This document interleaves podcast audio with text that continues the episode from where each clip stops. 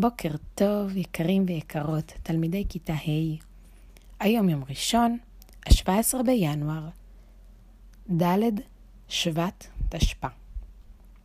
זהו השבוע השני שאנחנו בחופשת חורף שכזו. וזה מרגיש לי כאילו כבר הרבה מאוד זמן לא ראיתי אתכם. אני מניחה שאתם בטח אה, בדומה לי גם מרגישים שעבר כבר המון זמן. אני מאמינה שכל אחד מכם כבר סיגל לעצמו איזה סדר יום. אני ממש ממש ממש מקווה שכולכם מצליחים לשלב גם משימות לימודיות בתוך סדר היום שלכם, ואתם שומרים על כושר במוח. בשיעור הקודם סיפרתי לכם על לידתו של זרטוסטרה. זרטוסטרה אשר נשלח על ידי אהורה מזדאו כדי ללמד את בני האדם איך להילחם בהארימן הנורא, שהחל להשתמש במילות כשף כדי להשפיע לרעה על בני האדם ולזרוע בהם מחשבות לא טובות. הפרסים היו שונים באמונותיהם וגם באורח החיים שלהם ביחס לאנשי הודו הקדומה. הפרסים כבשו את האדמה, למדו איך לעבד אותה ולהפיק ממנה את המירב. הפרסים גם למדו לביית את בעלי החיים. וכעת הגיע זמנם ללמוד דרך זרטוסטרה איך להילחם בהארימן הנורא. הוריו של זרטוסטרה ברחו לאזור אחר בפרס, שנשלט על ידי המלך בישטספה. וישתספה לא הכיר את המלך המרושע שרדף את זרטוסטרה, אבל הוא לא היה מאוד שונה מאותו מלך מרושע. היועצים שלו, גם הם השתמשו במאגיה שחורה, במילות כישוף שלמדו מהמלאכים הרעים של הארימן, וכך הם הצליחו להשפיע עליו. כעת נעבור לילדותו של זרטוסטרה. זרטוסטרה היה מאוד שונה מבני גילו.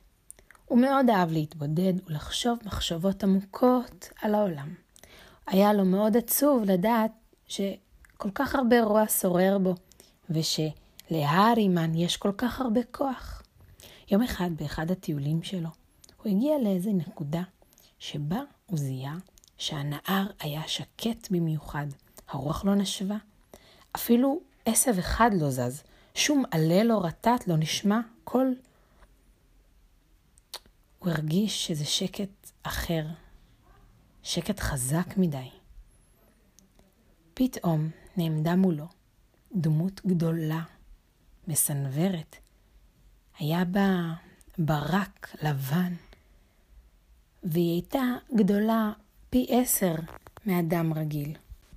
ביד אחת החזיקה הדמות הזוהרת מטה ארוך שזהר כמו זהב.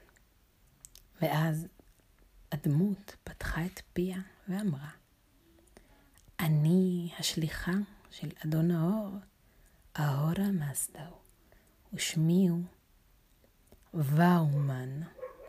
ואומן זה אומר מחשבות טובות בפרסית.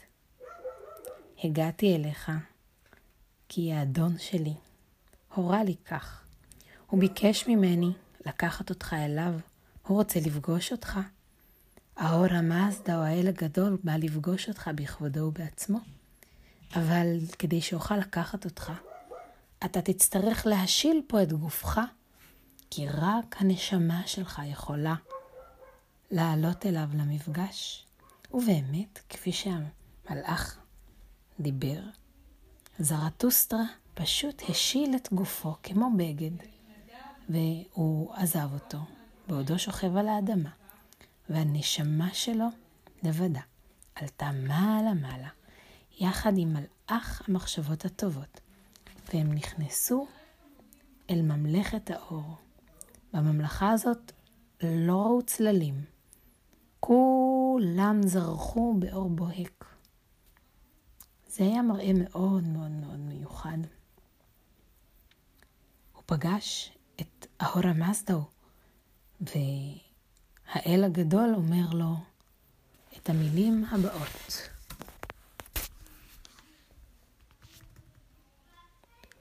הומדת, הוקת, הברשת. המשמעות של זה בפרסית זה מחשבות טובות, מילים טובות ומעשים טובים, והוא מלמד אותו את החוקים שאיתם הוא יוכל לממש את שלוש העקרונות האלה. הומדת, הוקת, הברשת. מחשבות טובות, מילים טובות ומעשים טובים. וכך בן רגע זרטוסטרה מתעורר וחוזר על האדמה. הנפש שלו חוזרת אל גופו ולובשת אותו כאילו, כאילו היה זה בגד. ואז הוא מבין, כי יש לו את האחריות ללמד את כל בני האדם את מה שהרגע האור המזדה הוא לימד אותו. זרטוסטרה החל ללמד את האנשים בעירו איך צריך לעבוד ולחזק את אל האור. אנשים באמת הלכו אחריו, והם התמידו בדיבור יפה, בעשיית דברים טובים ובטיפוח מחשבות טובות. אבל הוא גם גילה שהרבה אנשים מתנגדים לו ולא רוצים להקשיב לו. הם באו אליו ואמרו לו, אם אתה כל כך צודק בדרך שבה אתה מלמד את כולם לנהוג, איך זה יכול להיות שלא המלך ולא המלכה ולא היועצים של המלך, לא השרים ולא אנשי הצבא, הולכים אחריך. אנחנו עניים ובורים, איננו יודעים אם תצליח יום אחד לשכנע את המלך או את המלכה ללכת אחרי הדרך שלך. ורק ביום שתשכנע אותם שזו הדרך לעבוד את אהורה מזדאו, גם אנחנו נציית לך ונלך בעקבותיך.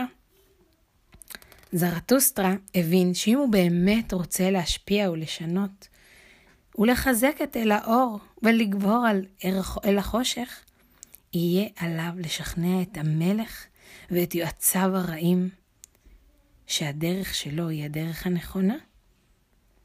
אבל זה ידרוש ממנו מאמץ רב, מאחר והמשרתים הנאמנים ביותר של הארימן מקיפים את המלך ומחזיקים אותו תחת הכשפים המרושעים ביותר. זרטוסטרה מתפלל לאהורה מזדאו ומבקש שיהיה לצידו בדרכו אל המלך. הוא מגיע אל המלך, והיועצים מיד לוחשים באוזנו שמדובר פה במכשף גרוע מאוד, שליחו הישיר של ארימן. כשנכנס זרטוסטרה לחדר המלך, המלך ראה איש גבוה עם שיער ארוך ושחור וזקן, איש בעל גלימה, ובידו הוא החזיק להבת אש זוהרת. היא ממש נראתה כאילו יוצאת מכף ידו כמו פרח. זה היה פרח של אש אבל ידו לא נפגעה כלל. ואז זרטוסטרה אמר, הלהבה שאתם רואים בידי היא הוכחה שאני נשלחתי על ידי אדון האור והאש. האם תקשיבו למסר שלי? המלך היה המום. הוא ביקש מזרטוסטרה שיכבה את הלהבה שבידו ואמר לו שהוא מוכן להקשיב לו. זרטוסטרה דיבר אל הלהבה והיא כבתה. הוא החל לספר למלך על ממלכת האור ועל החוקים של ההורה מזדאו. אבל הכהנים הרעים דיברו כנגדו, והמלך היה מאוד מבולבל, הוא לא ידע למי להאמין. לכן הוא ביקש מזרטוסטרה שיישאר בארמון עוד לילה, ויום למחרת יפגוש אותו שוב. אבל בלילה היועצים הרעים החלו לחשוב כיצד הם יוכלו להכשיל את מהלכו של זרטוסטרה. אז הם החביאו בחדרו שאריות של אביזרים לעריכת כישופים רעים. הם הביאו זנבות עטלפים וזנבות חתולים וטמנו אותם בחדר. ואז הם קראו למלך לבוא ולראות אילו דברים מטונפים מחביא זרטוסטרה בחדר. והם אמרו למלך, אמרנו לך שהוא משתמש במאגיה שחורה. והנה ההוכחה. כאשר המלך ראה זאת, הוא רתח מזעם. הכהנים הצליחו לעבוד עליו. ובפקודתו של המלך, זרטוסטרה נלקח ונזרק לבית הסוהר. את המשך הסיפור אני אמשיך בשיעור הבא. מה שאני מבקשת מכם היום זה שני דברים. הדבר הראשון שאני מבקשת זה להיזכר בשיעור שעבר, בניסיונות של ארימן להרוג את זרטוסטרה עוד בהיותו ברחם אמו, או כשהוא היה רק תינוק קטן.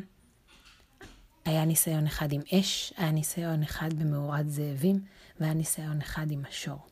אה, והיה ניסיון נוסף כשהמלך בכבודו ובעצמו ניסה להגיע אל ההריסה ולהרוג בעצמו את התינוק. כמובן ללא הצלחה. אני מבקשת מכם לבחור את אחד, את אחד מהניסיונות הללו ולצייר אותו. לצייר אותו בצורה יפה, כמו שאתם יודעים לצייר יפה, במחברת שלכם, בחצי מהעמוד. בחציו השני של העמוד, אני רוצה שתתארו במילים שלכם מה קרה לזרטוסטרה מהרגע שהוא היה ברחם אמו ועד לאותו רגע שבו הוא פוגש את המלך. לא צריך יותר משש-שבע שורות. תתארו בקצרה מה קורה לזרטוסטרה מהרגע שהוא הופך לעובר קטן ועד לרגע שהוא פוגש את המלך, לפי השיעור הזה והשיעור שעבר. אני אעלה צילום לדוגמה של איך אמור, איך אמור לצאת הדף שלכם בסוף המטלה. אמ, לפני שאתם מעתיקים את הניסוח שלכם למחברת, בבקשה, הקפידו להראות קודם להורים ושהם יתקנו לכם את שגיאות הכתיב. לכן שלחתי אתכם עם מחברת תרגול עברית, שבה אתם יכולים לכתוב במילים שלכם את אודותיו של זרטוסטרה עד לרגע הזה, ואז הם יתקנו לכם, ומיד אחר כך תוכלו להעתיק את זה לדף במחברת, מתחת לציור שלו. שיהיה לכם המון בהצלחה יקרים שלי. נתראה מחר בשיעור חברה.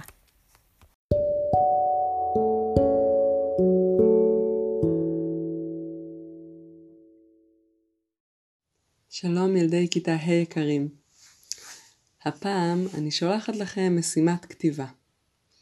עליכם לכתוב סיפור, אמיתי או דמיוני, על אחד מן הנושאים הבאים. הנושא הראשון, מצאתי בעל חיים פצוע.